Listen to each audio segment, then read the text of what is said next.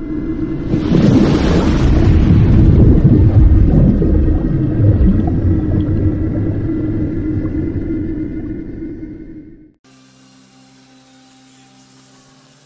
right, we're going to get into the word of the Lord tonight. Are we ready in the back? Let's go ahead and open with prayer. Oh man, what a presence of God here tonight. Lord, we thank you tonight as we come in Jesus' name through his blood.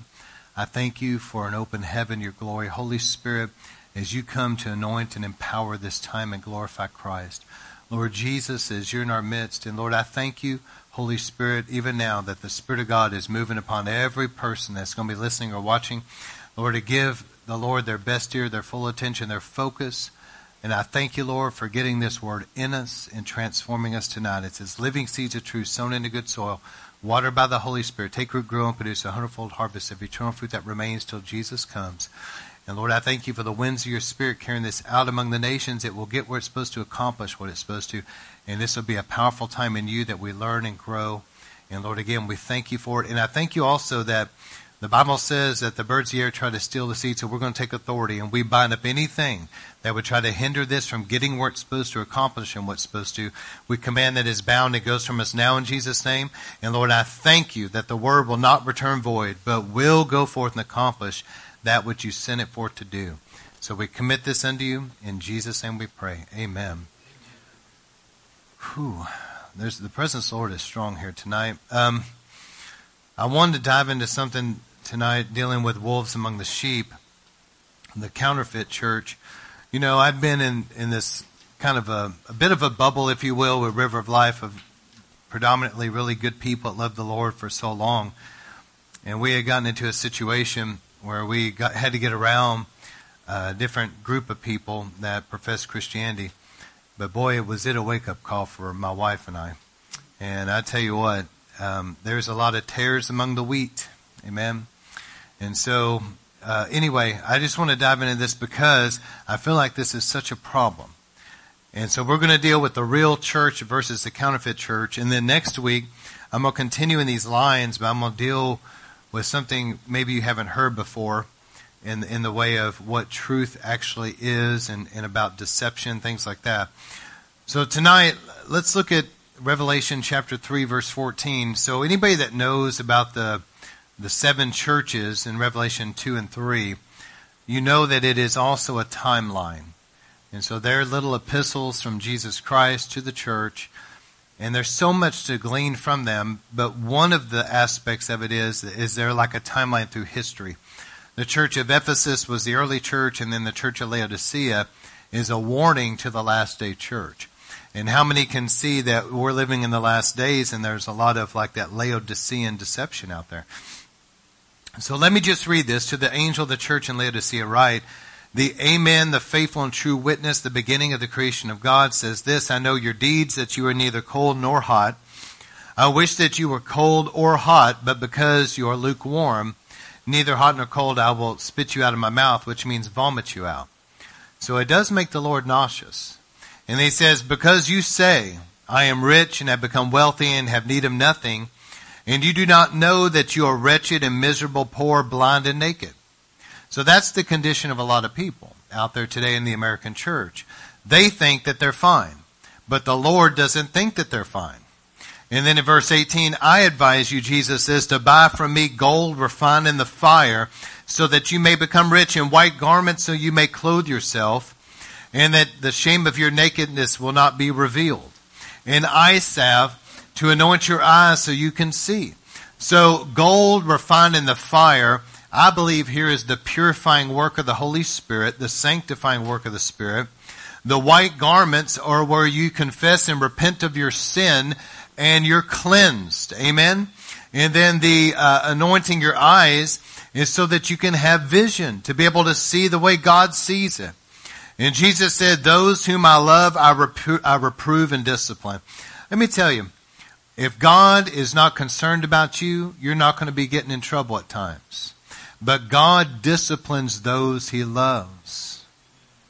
So don't get upset when God's dealing with you and putting you through trials and, and he's doing things in your life that may be uncomfortable.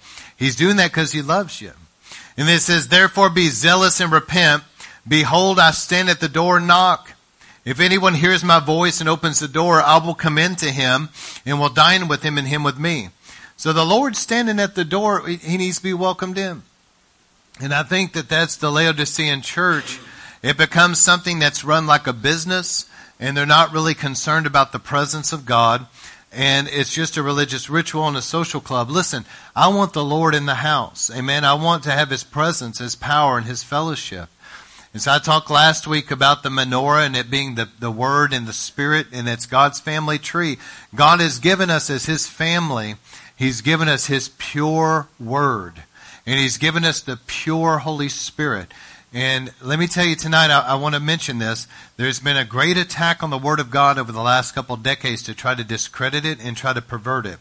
And I believe in the days to come, that it's going to increase the attack on the Word. And to the degree that it could be kind of uh, scrubbed off the internet, it may not be possible to get it on your phone any longer. And that's one of the reasons why I've had such a burden to to try to get together some type of this, you know, I call it the Bible project right now, but our ministry putting out a really good Bible, and I've I've really put a lot of thought and prayer into it that it's going to be a pure from the Greek and Hebrew and Aramaic, I mean just a pure word of God. Okay, make sure it's a very accurate translation. And also the pure move of the Holy Spirit. I'm going to talk about that tonight too that there's no mixture. Amen. And so Jesus said, I stand at the door, knock, hear my voice, open up, and I'll come in. And it says, Jesus says here, He that overcomes, I will grant him to sit down with me on my throne. Also, uh, as I also over, overcame and sat down with my Father on his throne. He who has an ear, let him hear what the Spirit says to the churches. So we can see here the tendency to be lukewarm. And there's a lot of things I can say, but it's grieved me, and I'm sure it has you, the condition of the overall church in America. Because I was, I was really involved in the 90s revivals, and I saw a very different church world than is today. And so for me, it's, it's uh, grievous.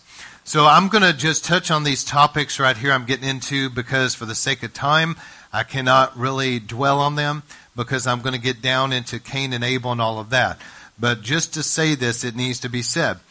The Bible is clear that in these last days there would be great deception. And as I've heard it said, the danger of deception is those that are deceived don't think they're deceived. And so Jesus said it was even possible for the elect to be deceived, but then he says, if it were possible, meaning that they can't be. Why? Because God will keep it from them. That's the only reason.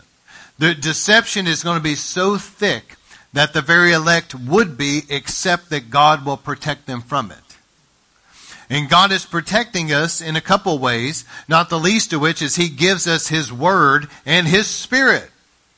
But Jesus said, when He talked about the last days, He said in Matthew 24, the very first thing, be careful that no one deceive you.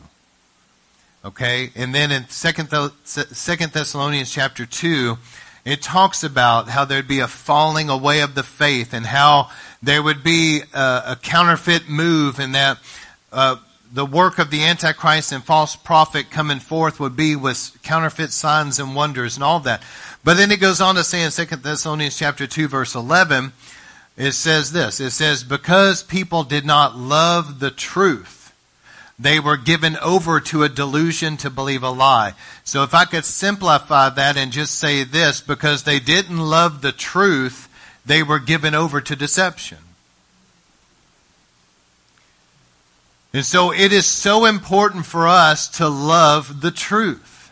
I'll talk about it next week because I cannot really dwell on it. But what is truth? It's not as simple as you think. The answer is not as simple as what. You, so first off, the truth is Jesus Christ. Amen. But Jesus said it's also His Word, and He talks about the Spirit. I'm to get into that next week. But the pure ministry of Jesus Christ, that we know the real Jesus.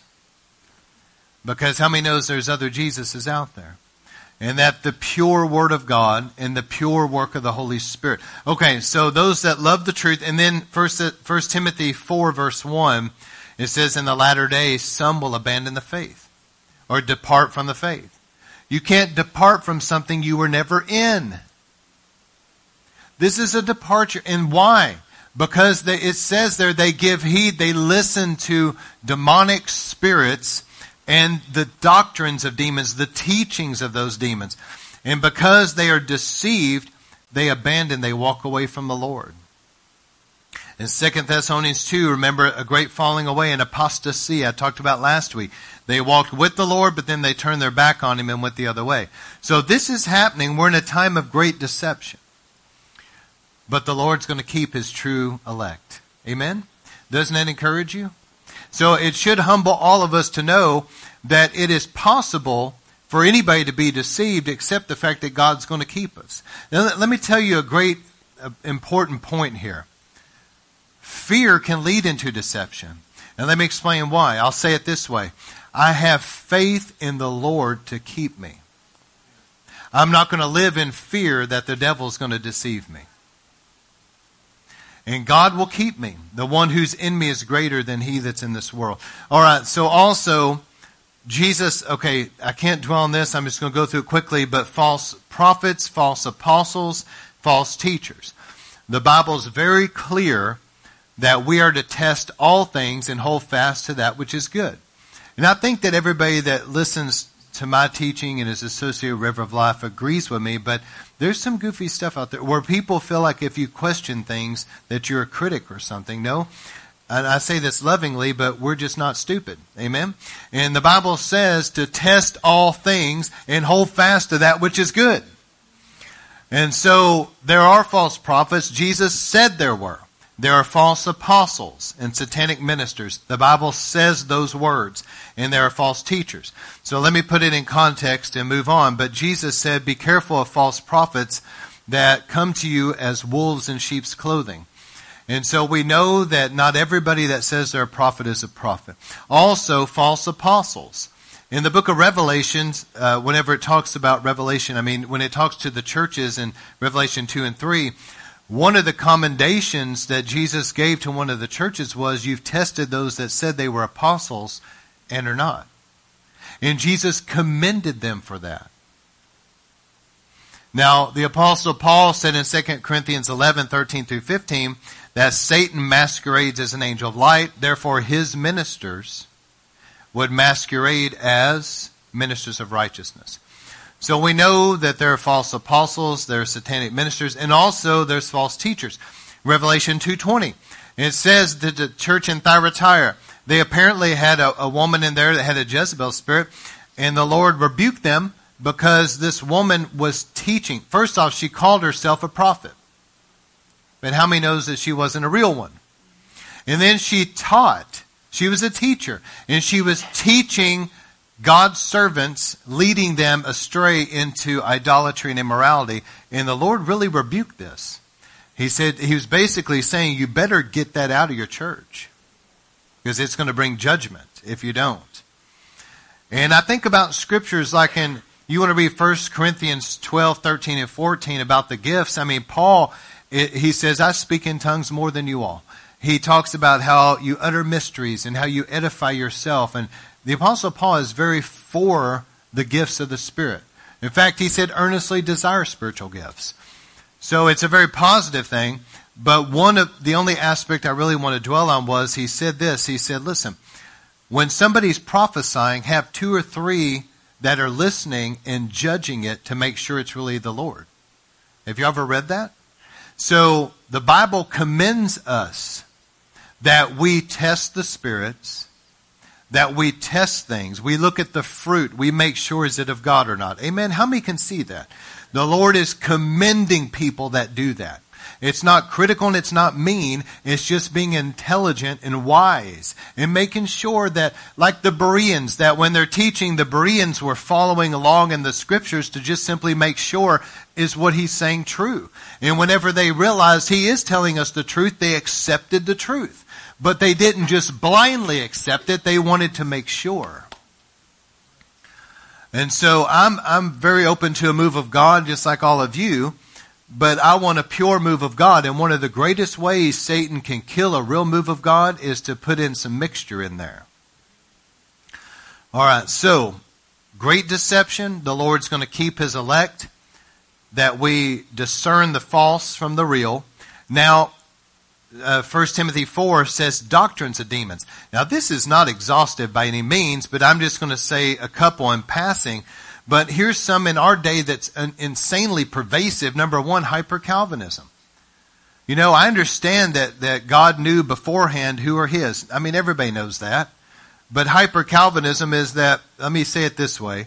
It's like you have 10 people, five are predestined to heaven, five predestined to hell, and there's nothing they can do about it. That's just the way it is. How many knows there's something weird there? And then it leads into once saved, always saved. Whenever the Bible says that your name can be blotted out of the book of life, the Lamb's book of life. And the teaching of hyper Calvinism, and I've been around it and I've seen the fruit of it. So I say this as one who knows. The teaching of hyper Calvinism leads people to believe that they had very little to do with their salvation, that God simply chose them. And it leads them to believe that nothing that they can do can make them lose it. So there's no fear of God. They go out, I'm just telling you because I've seen it, they go out and live in sin and don't think anything of it. They have no fear of God. And let me just say this really clear. Please make sure that you're born again, that you have repented of your sins, and things are right with you in the Lord. Okay? Because anybody living in sin is not going to make it through those pearly gates. I'm just telling you. I'm saying it in love. And the other one is hyper grace. Well, that leads right into hyper grace. You know what this crazy teaching is? That Jesus, we all know He paid for everything on the cross. Uh, everybody knows that. But they take it a step further into deception when they present it this way. That you can basically live in sin because everything was already paid for, so your future sins already paid for. You see what I'm saying? That reminds me a little bit of the indulgences of the Catholic Church back in the day that Martin Luther got so mad about.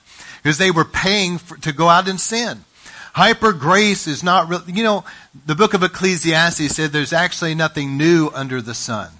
These, these new things that we think are new, rather, that are deceptions, have been there all along.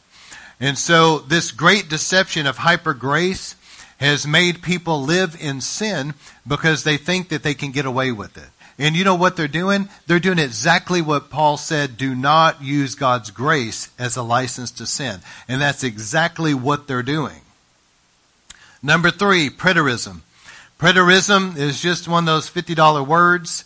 But it means this, they believe that all prophecy has already happened. I remember when I was looking at that, what came to my mind was, are you insane? Have you lost your mind? How could anybody believe that? I really thought that. And, and I, and I got to looking at it, but they believe with all of their heart, I guess that there's different views, but the Antichrist and all that, all of that has already happened. They believe all, everything's behind us. And so what does that produce? That produced no fear of God. Let me tell you, what we've got to be careful of is this. How many knows Jesus is coming? And he's coming as a thief in the night. And I grew up under preaching that made me realize I better be ready when Jesus comes like a thief in the night. And you know, let me give you kind of a silly example, but whenever uh, the head of the home is out doing something else, the kids do whatever they do. And then whenever they know that he's coming back home, they start cleaning everything up, don't they? How many have kids and you have stories? Okay. Well, when you know that Jesus is coming back as a thief in the night and you have a healthy fear of God, you're realizing, hey, I better make sure that I'm right. That's a good thing. How many knows the Bible delights in the, the Bible says Jesus delights in the fear of the Lord. It's a good thing to have a healthy fear of God where we're thinking to ourselves, I want to live as though He's coming today. I want to make sure that I'm right with Him. And then you have cessationism. This is a belief that all the supernatural power of God, all the gifts, anything like that, died with the early church. That's a, that's a false doctrine, and a, it's a just a flat out heresy. The one, how many knows Jesus is the same yesterday, today, and forever? He's the one who healed then, is healing now, and will heal a year from now. He's, he's never changed. This is just simply a false doctrine. But people teach that. And, and, it, and it creates this powerlessness in the church. These doctrines of demons, these heresies, are leading people astray. It's causing people to live in unrepentant sin, to not have a healthy fear of God, and there's no power, there's no ministry and power of the Holy Spirit to do what needs to be done in the church. Because how many have ever felt convicted of the Holy Spirit before? How many have ever felt you did something you shouldn't have done, and maybe you were sitting in church or maybe at home, but you felt guilty, you felt that conviction of the Holy Spirit, like I need to get things right. How many have ever felt that in your life at some point? Wave at me. If you haven't felt that, I'm kind of concerned that you maybe need to sincerely get saved because the Holy Spirit, if He's in you, He's not going to let you get away with stuff. And when the Holy Spirit's ministry is in the church, He's not going to let the church get away with stuff. There's going to be a conviction to deal with sin. Amen? Jesus taught that. Read John uh, 14, 15, and 16. When the Holy Spirit comes, He will convict of sin and lead you into all righteousness. So the Holy Spirit will take of what's the Lord's and will give it to you. He's going to deal with things. But when you have these, these false doctrines, and I, this is next week's sermon, but when you have another Jesus, you also have a different gospel, you have a different word, and you have a different spirit. And sometimes when you get these weird uh, heresies, these false doctrines and all this, you bring in another spirit. And you know what it is? A religious spirit. And the Holy Spirit is not present in power, it's something else. If you're going to preach heresy like that garbage, you're leading people astray. And you're allowing another spirit to be at work. I'm just saying. And so we need to deal with this stuff. Okay, so any, and let me say this and move on. I've said this my entire ministry. Anybody that's teaching anything that makes you feel comfortable in sin, you need to get away from that. That is false doctrine, it's false teaching, and it's sending people to hell. Somebody that's a real man or woman of God that's telling it like it is, the truth. You're going to squirm sometimes. You're going to feel a little uncomfortable. You're going to be convicted of things, and that's a good thing. I remember at Brownsville, that was one of the things that there was a man, uh, Richard Crisco, used to get up and talk to all those people that got saved, you know, and they'd be there's all these people down there, and he would be telling them to get the sin out and all that. But he would say this. He said, "Now, when you go back home, you need to find a good church." And he would say, you know what a good church is? It's where they're going to preach the truth to you and you're going to feel guilty about your sin. You're going to be convicted. And when they're preaching, you're going to be squirming in your pew because you're uncomfortable because your sin is being dealt with. He said, go find that church and go there. That's good. All right.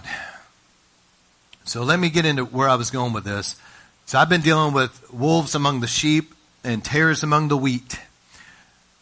And this is where I want to go in this particular sermon. Next week, I've got a, a, really interesting sermon.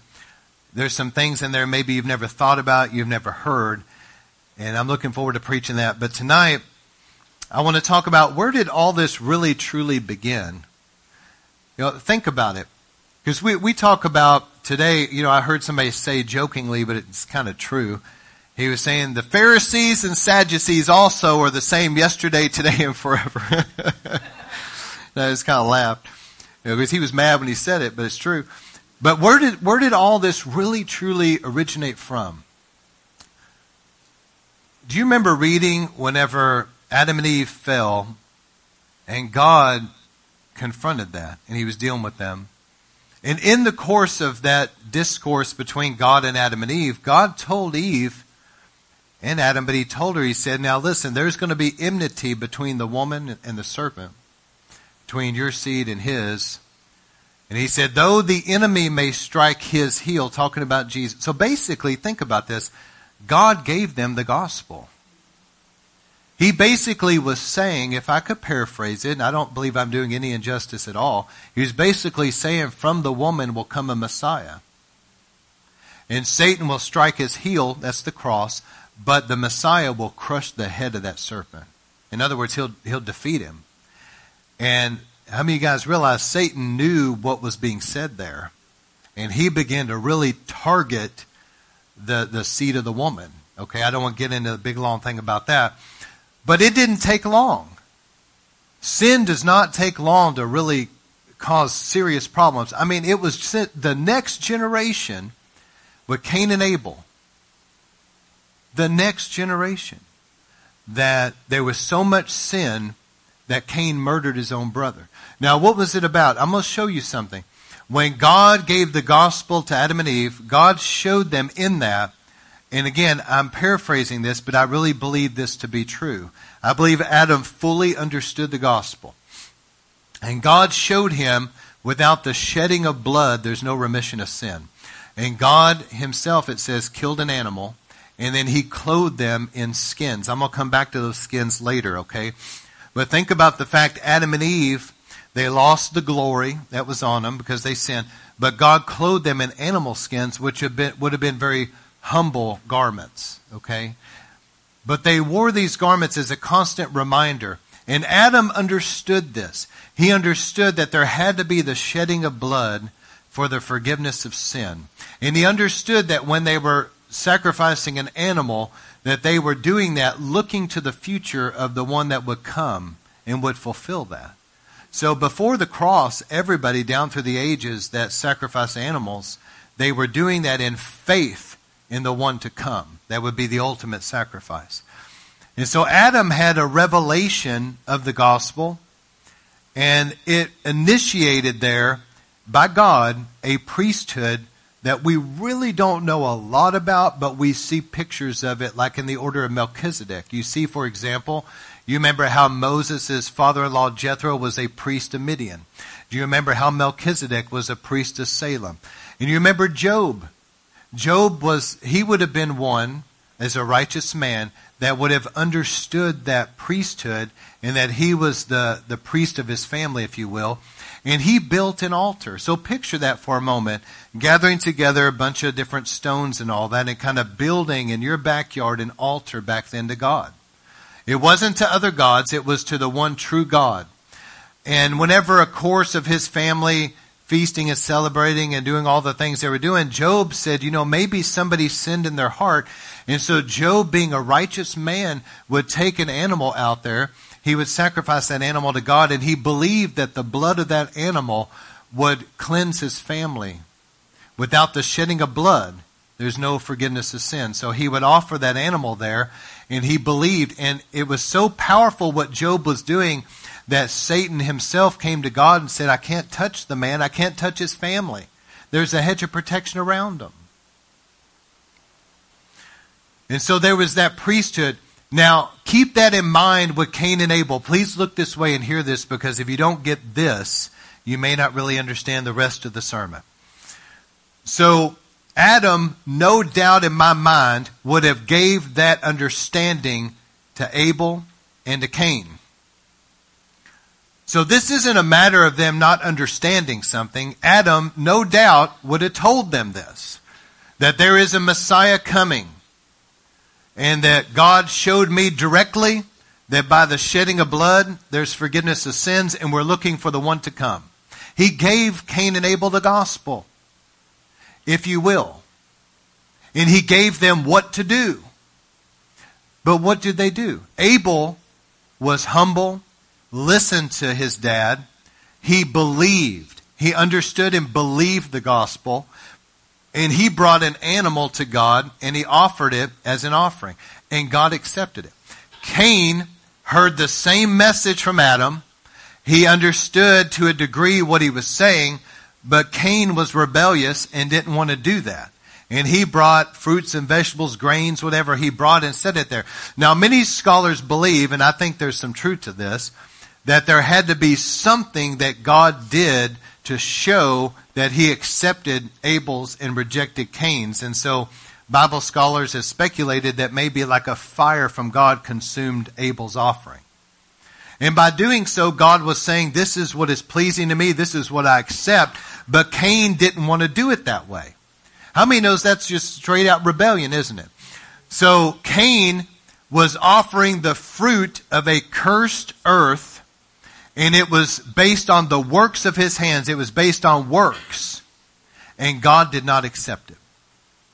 So let me show you some things because all of this is relevant for today and going into the end times. So please look this way and try to grasp this because this is where it all began. You say, where did religion versus relationship begin? Where did like a harlot church versus a true bride, where did all this begin? It began with Cain and Abel. So number one, here's the differences. Abel received divine revelation. How many knows that you've got to get a revelation? I can get out there today and I can speak to a hundred people about Jesus and probably overwhelming majority of them know who Jesus was historically. Well, he was this guy that came and he said he was the son of God. He died on the cross, but how many knows that's not necessarily going to save them? They've got to get a revelation for themselves of him being their savior and them needing a savior that produces a new birth. There's just a difference. You can know about the Lord versus actually knowing him. Abel had revelation. And the Bible says this in Hebrews 11, please get this, by faith Abel offered a better offering that was received, right? And then Romans 10, 17, faith comes by hearing. They both heard from Adam, but Abel believed. There was some type of an understanding. See, the harlot church, the counterfeit church that's out there, the tares among the wheat, they know about the Lord, but they don't know Him. You can quote scripture, so let's just get back to some of my roots that I grew up spiritually in tonight, okay? You can quote scripture and still go to hell. You can go to church and still go to hell. You can die with a communion wafer in your mouth, okay? Baptismal waters dripping from your face and still go to hell. Religion is not going to save you. Cain was religious. Abel was righteous. So Abel had divine revelation. The second difference was Abel was obedient and had faith. Cain was disobedient and based it on works. How many knows works will never save you? So what does religion produce? Cain's religion was full of pride and being rebellious. Cain's religion, even though it was religious, it produces, produced jealousy. How many knows that the descendants, spiritually speaking, of Cain and Cain's religion have traveled all down through these millennia and you see it over and over and over again that there was religious people that persecuted the righteous. It was the religious people that killed the prophets in Israel. It was religious Pharisees and Sadducees that hated Jesus enough to try to kill him. So it's always been the religious. But why did the Pharisees want Jesus dead? John said this in his gospel because they were jealous. Why did Cain kill Abel? He was jealous. Cain's religion produces a jealousy of those that are actually right. So pride, jealousy, and also Cain's religion always produces an unhealthy fear and it, and it causes man's control. How many knows we want the Holy Spirit to be in control? But see, religious people don't want the Holy Spirit in control. They want to be in control. Is this making sense? The next thing that's the difference between Cain and Abel, Abel's offering dealt with the remedy of sin, while Cain's did not and was a product of the fallen earth and the works of men. But Abel's offering dealt with the remedy of sin. That's so important because how many people out there today in all these different religions all over the world think that by the things they do, if I'm good enough, if I work hard enough, if I do this, if I do that, I will be saved. Nothing will save you but the blood of Jesus Christ. And see, Abel's offering dealt with that. It was the remedy of sin. Without the shedding of blood, there's no remission of sin. Let me tell you something crazy. Among the Orthodox and Hasidic Jews and all that, did you know it's actually in um, the Talmud that it says that without the shedding of blood, there's no forgiveness of sins? It says that. But you can know about it, or you can actually have revelation of it. And then also another thing, Abel's offering, there was a supernatural acceptance. There had to be. We don't know because the Bible didn't say what God did, but God did something that caused Abel's offering to appear accepted and Cain's to appear rejected. So please catch this today. A supernatural acceptance. God supernaturally showed his acceptance. Did you know that that's really the greatest problem right now between the righteous and the religious today? It always has been. That those that are religious and have a religious spirit and they may not even be born of God or right at all, it's kind of like Cain's spiritual descendants, if you will. They're jealous of those of us that have been born again, spirit filled, and we have the supernatural uh, God saying, uh, showing His acceptance. Does that make sense? And they may not see it that way, but that's really what it's rooted in is a jealousy of the fact that God has given His Spirit and shows His acceptance to this group, and this group over here has not got that. And so they're angry at the ones that have received it. Cain's religion. Now we're going somewhere. Cain's religion produced a harlot church and a murderer. Abel's religion produced a bride for Christ and a martyr. Think about it. So let's go back through the ages. So Cain's spiritual descendants, if you will, those that are religious without relationship, those that are works based, those that are very, uh, you know, it's a, it's just uh, earning your salvation. Cain's religious descendants, they were the ones, like I said before, that killed the prophets and persecuted the righteous. And one of the greatest ways that you can see this is in the days of Jezebel, in the, in the um, during the days of Elijah and Jezebel. Jezebel married Ahab and set up Baal worship in Israel. But you remember how Ahab, he wanted Naboth's vineyard. Naboth was a righteous man. And he would not give Ahab his vineyard.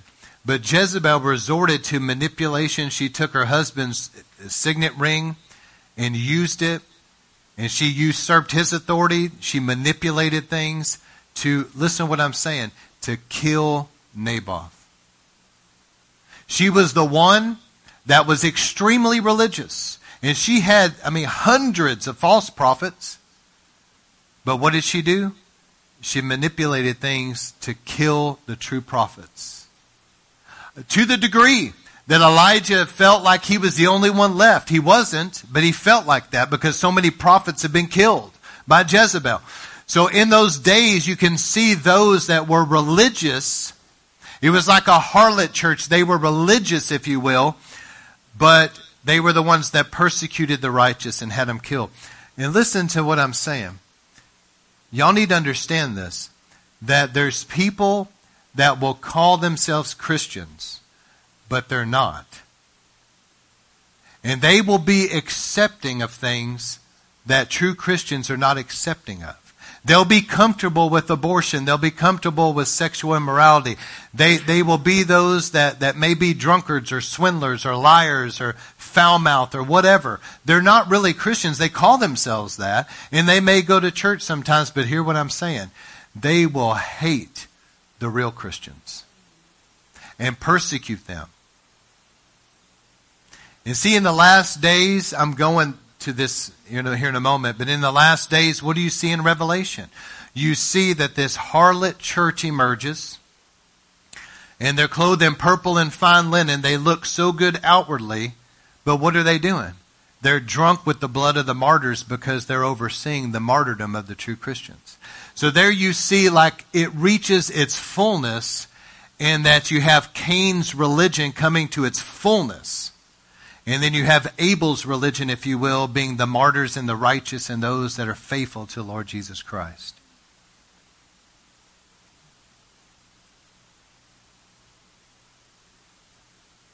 And so the religious have always persecuted the true people of God.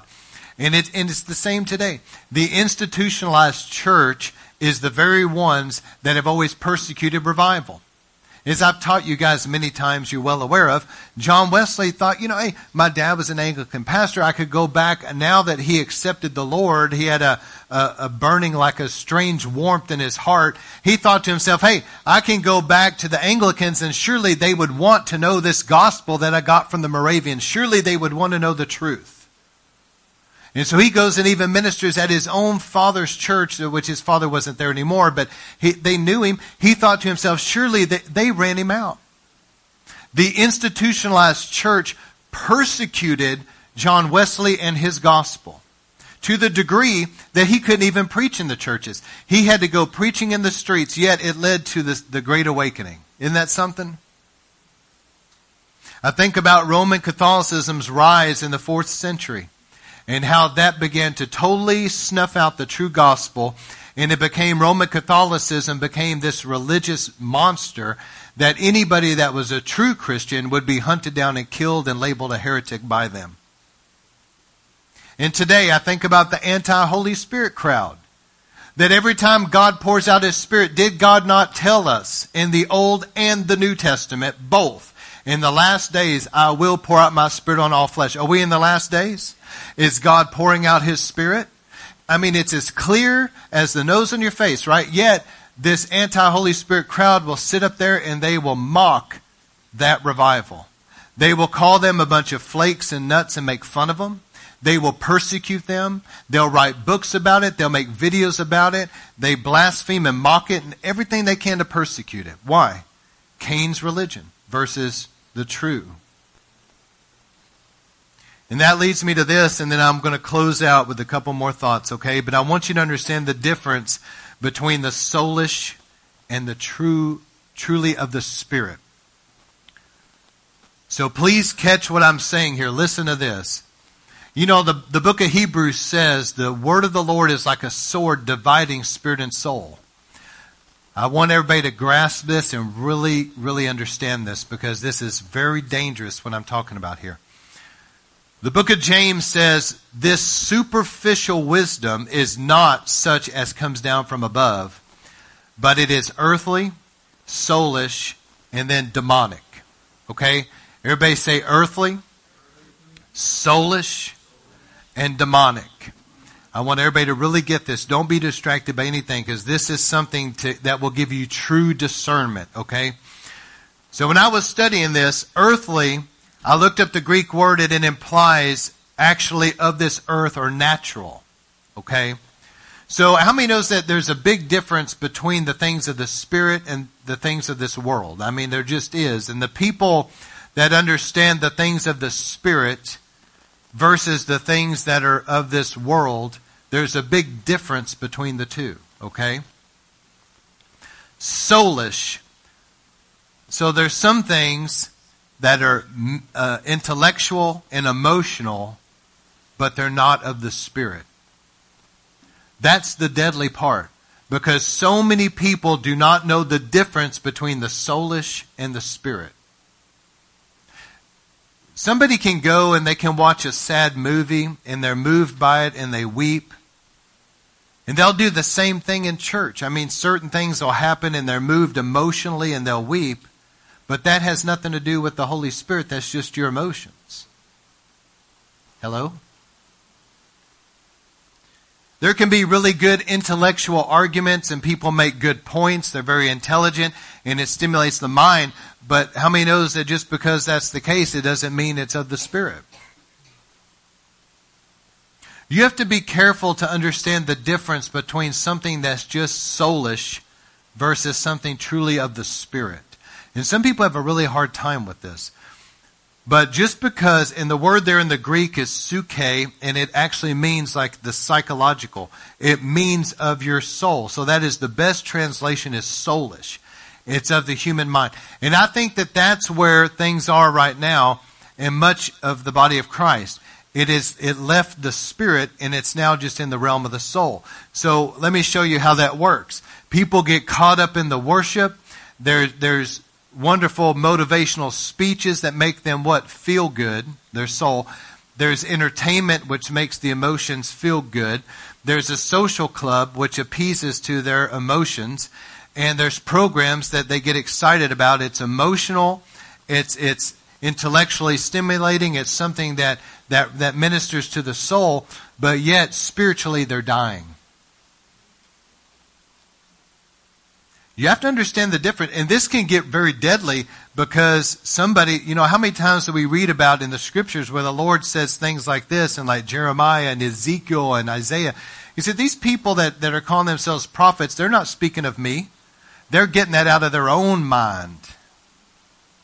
soulish. You have to learn to distinguish between what's of the soul versus what's of the spirit. Just because something moves your emotions doesn't mean anything. It may it, the world can do that. I think about even the energy in worship. I love good worship. I mean, I feel like that our worship here, people love the worship, and I love good worship. But you, there's a difference between get, getting caught up in the energy of a worship set versus the real actual move of the Holy Spirit. It's just a difference. And it goes down, down, down. So it's earthly, soulish, and then demonic. And the word there is devilish, and it means demon like or of the devil. I looked it up. And so this is how it works it's earthly, it's human soul, it's not of God, and therefore it becomes demonic. Did everybody catch that? And so, how, let me ask you this how many places today, overall, I mean, around the world, but throughout America, how many places today are things run just like the world? They're not spirit led, it's run like a business, it's run like the world. And it only plays on the human emotions and intellect, it's only soulish level. And then consequently, it can become even demonic. That's dangerous, isn't it? But that's the cycle that happens when you deal with it being of the world and it's of the, the sinful, soulish man. It becomes demonic. And that's what happens with, with witchcraft. The Bible talks about manipulation, intimidation, and control. That's the way the world operates. And when people start operating in that in the flesh, then it slips into the demonic pretty quickly. So, as I said before, we have to have true discernment. We've got to discern false apostles versus the true. We've got to discern true prophets versus the false. We've got to discern between the, the true teachers or the false. And even in the church, I mean, even in places like this right now, you have to think about, because I've seen it before where people grow up in church and they know about the Lord and they never really give their life fully to Him. They don't repent, they don't change. And over time, they're gone. And the others stay with, I mean, you know, so it's the, the soulish and the demonic versus the real. Cain's religion, which is just bored with God, really, versus the real.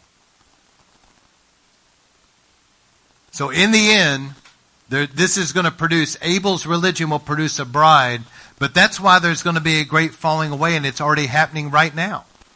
Because John, First John says, those that went out from among us were never really of us. By their departure, they made it known that they were not of us. So there's going to be this bride for Christ versus the harlot church, which is a bride for the Antichrist.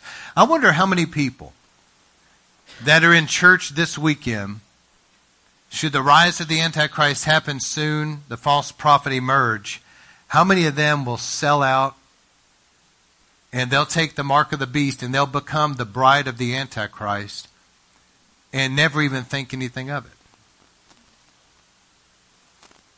So you've got this bride for Christ and the bride of the Antichrist. The true church versus the harlot church. See, the garments of the harlot in Revelation 17 look like something that would be Roman Catholic or something, doesn't it? I mean, you've got this beautiful purple and scarlet and adorned with all these fine jewels and pearls and this golden cup and, and it's, but yet, what did God give Adam? Humble garments. Think about what I'm saying. There's revelation in what I just said. People can be outwardly look righteous, but be full of dead men's bones. But the true people of God will outwardly be, there'll be a humility about them. And again, as I've already said, there's a martyr. Abel was a martyr versus a murderer. Cain was a murderer.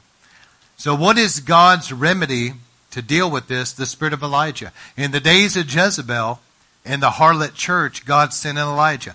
What is Elijah? What is the spirit of Elijah? So in Revelation it says the seven spirits of God, but there's not seven different Holy Spirits. There's one Holy Spirit, but when he comes, he comes in his sevenfold manifestation. He comes as the Spirit of the Lord, wisdom, revelation, counsel, might, knowledge, and the fear of the Lord. And once the Holy Spirit comes in his fullness like that as a full flame, he's coming as the Spirit of Elijah, and we would say the Spirit of revival. So what is God's remedy to deal with this separation of the true versus the false, the harlot versus the true church, and to, to deal with sin and to break the power of Jezebel's witchcraft over people? He sends Elijah. He sends revival. And the message of Elijah was a message of repentance. If you want to see the ministry of the spirit of Elijah, look at John the Baptist. He prepared the way for Christ to come in. He called people to repentance. His message was hard, but it was a message requiring repentance. And there was a fiery anointing on him. And so this is what I close with and I'm concerned about. I'm concerned that God is sending revival in these last days, but here is the things I'm seeing. From our spiritual mothers and fathers, I've preached on this before. Some of you might remember, but God has given ancient boundary stones. In the book of Proverbs, it says, do not move in ancient boundary stones set up by your fathers. And I'm, I'm concerned because there's ancient boundary stones of basic fundamental doctrines, the, the basic understanding of holiness and righteousness, the difference between the holy and the profane, understanding things that we should just understand. It's basic stuff. That these things are being, these boundary stones are being moved by some people in certain places. And there's things that's being permitted in this last day Laodicean church that has not been permitted in times past. I'm just telling you. Some of you are old enough and been in church long enough that you know that there's things going on in the modern church that would have never been tolerated by the church, you know, 30 years ago. It just wouldn't have been tolerated by whether it's Pentecostals or Baptists. It would not have been tolerated. But yet it's being celebrated in the Laodicean church. Ancient boundary stones being moved. I'm also concerned because I think about Jeremiah 6:16. Thus says the Lord, stand by the ways and see and ask for the ancient paths where the good way is and walk in it and you'll find rest for your souls. But they said, we will not walk in it. And I said a watchman over you saying, listen to the sound of the trumpet and they didn't listen. So there's a warning to be on this ancient path, the path of holiness, the path of the righteous. It's a path that's a good path. And God is saying, look, your spiritual mothers and fathers walked on this path. Walk in it. It's the good way. You'll find rest for your souls. You'll have truth there. It's a highway of holiness. But yet some are saying, I'm not going to walk in that path. In Malachi 4 verse 5, and now we're going to pray here in a moment. Behold, I'm going to send you Elijah the prophet before the coming of the great and terrible day of the Lord. And he'll restore the hearts of the fathers, their children, hearts of children, their fathers, so that I will not come and smite the land with a curse. See, the spiritual fathers that's gone on before us and the spiritual children of today, there's got to be an honoring of them and their convictions and what they had with God and understanding what they understood with God. Now, I think about people like a Leonard Ravenhill. And there's many that I could say. I mean, in many ways, Leonard Ravenhill was a spiritual father to me and to many. And in many ways, I think of people like the teachings and the prayer ministry of Dr. Cho. And, and I think about the faith and the healing ministry, of people like Kenneth Hagin and the teaching and the deliverance ministry of Derek Prince. There's many. I mean, there's several. I could mention not the least of which Steve Hill's ministry. But you have to honor and respect what they have with God. And the heart, the hearts of the children have to be turned to the hearts of the fathers and mothers. And, and, and see, because people have gotten away from that, it's almost like the land becomes cursed. I want you to think about this for a moment. Because this is all too common in the Dallas Fort Worth Metroplex anyway. Back in the 80s and 90s, you could go through here and there were several powerful churches where God moved. The gifts were in operation testimonies of healings and miracles, common. Deep teaching of the Word of God, powerful ministries, ministries that, that affected not only the region but had national and even international influence. Time has gone on, and now it's like the leadership changed. and they went a different direction altogether. Got totally away from those things. And because they left it, now it's like it died spiritually. And yet it superficially may look a certain way. It looks good because of the programs and things going on. But spiritually, there's no power there anymore. Listen, I want to have a place where people could come hungry for God and experience God's presence. They could come and they really need to be delivered of something and they can get set free. They can come and need healing from something and get healed. They, they, the gifts are in operation. They can come and really get a word from God. The, the gifts of the Spirit are in operation. The power of God is present. But see, they, people have gotten away from that. You know, I think about when Jesus ministered, his ministry in many ways was so simple. I mean, he preached the truth, he healed the sick, and he cast out demons. Yet, ever since the ministry of Jesus Christ, man has always been tr- trying to like improve on it or something. We can make it better. We can do it better. And they, met, they mess it up every time, 100% of the time. Why? Because they're not doing it the simple way he did it. You know, I look at it like this. You just get up, you read the Bible, you just get up and preach it straight and then pray for people and expect things to happen. I mean, God's still healing people. He's still delivering people. And how many have been healed of something since you've been a Christian at some point in time of your life? And how many remember it and appreciate that? How many have been delivered from something? Okay, how many of you have, have since been baptized in the Holy Ghost and speaking in tongues? And you feel, you feel that. I mean, God's done a deep work in you. See, that's what our fathers of the faith had with God. There, there's nothing to improve on there. It's not like, well, we used to do that, so now, now we're going to have all these programs and things. No, you're not improving on it, you're messing it up. But that's what they think they're doing. We need to get back to the simplicity of the gospel, the simplicity of the power of God, just book of Acts Christianity. And people come down and they get saved and they repent of their sins. And their lives are transformed. I, I want to pray for people tonight, and I believe God's going to touch you. But I want us to close our eyes where you're at. Because I want you to close your eyes where you're at. I want you to think about something tonight. Because I've seen through the years, I've seen something that just make sure tonight that there's a humility, a genuineness about your faith, that you really know the Lord. Because sometimes, I'm just telling you, I've seen this over and over and over. There'll be a really good group of people, but sometimes there's a couple that just have never really given their life to the Lord. They've never really surrendered. And I'd say to some of the young people, you better be careful. Because the day is going to come that a lot's going to be required of you from God. Have you really accepted my son? Have you really repented of your sin? And have you really surrendered things to me? And the Lord's going to require that of you. Right now, you're young enough to maybe get away with some things, but there'll come a time that that won't be the case. And let me tell you, you need to make sure that you really know the Lord and keep yourself pure. Some of you that are stuck in, in schools that are, that are not very godly, you better keep yourself pure. And so, Lord, I just pray for those that are here, and I want you to really get serious with God for a moment and think about this tonight. Those that are watching on the line, that are listening, those that are going to hear this, don't just let this go past you. Stop for a moment and think about it.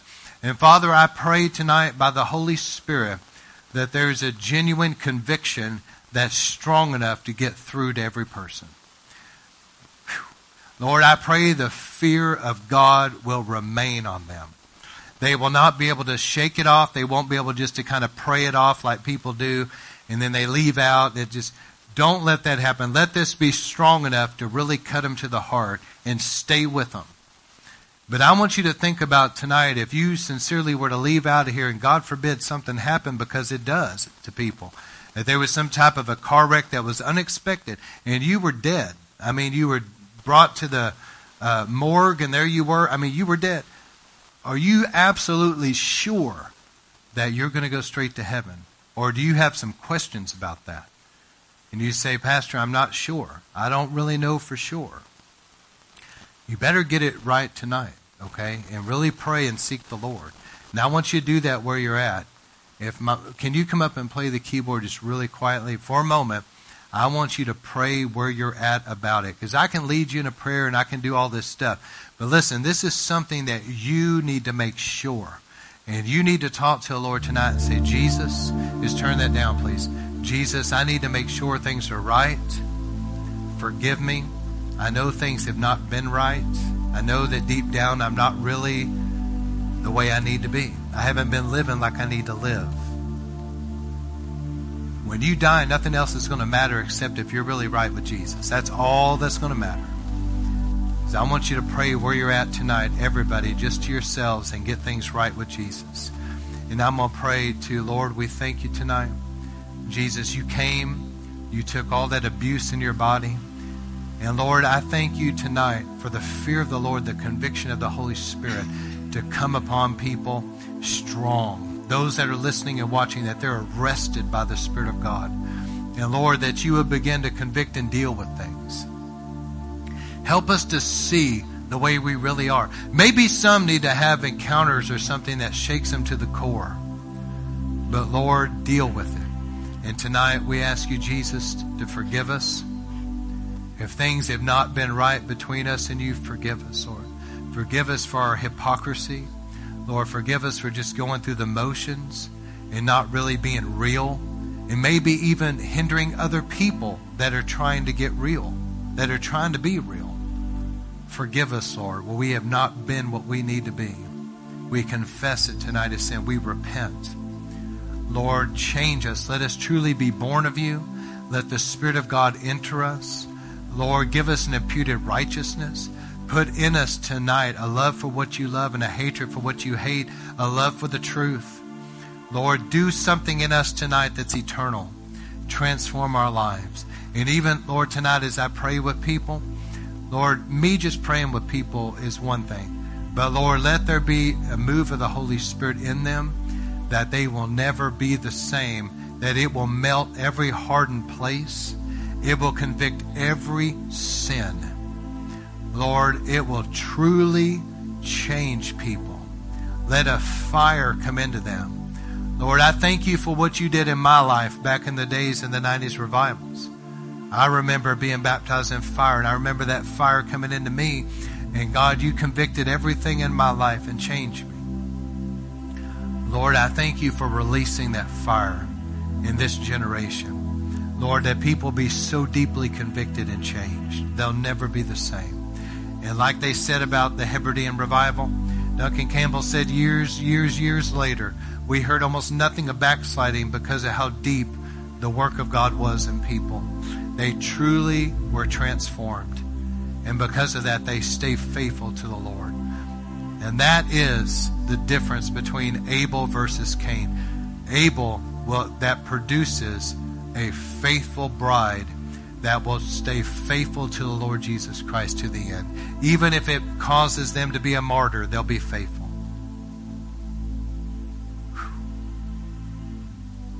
So just where you're at, finish praying, talking to Him tonight. Lord, I need to get things right with you. Change me. I repent. I confess my sins. I've been prideful. I've been stubborn. I've been rebellious. I've been lustful. I've been selfish, just living for myself. The hypocrisy there, forgive me, Lord. I repent. Cleanse me.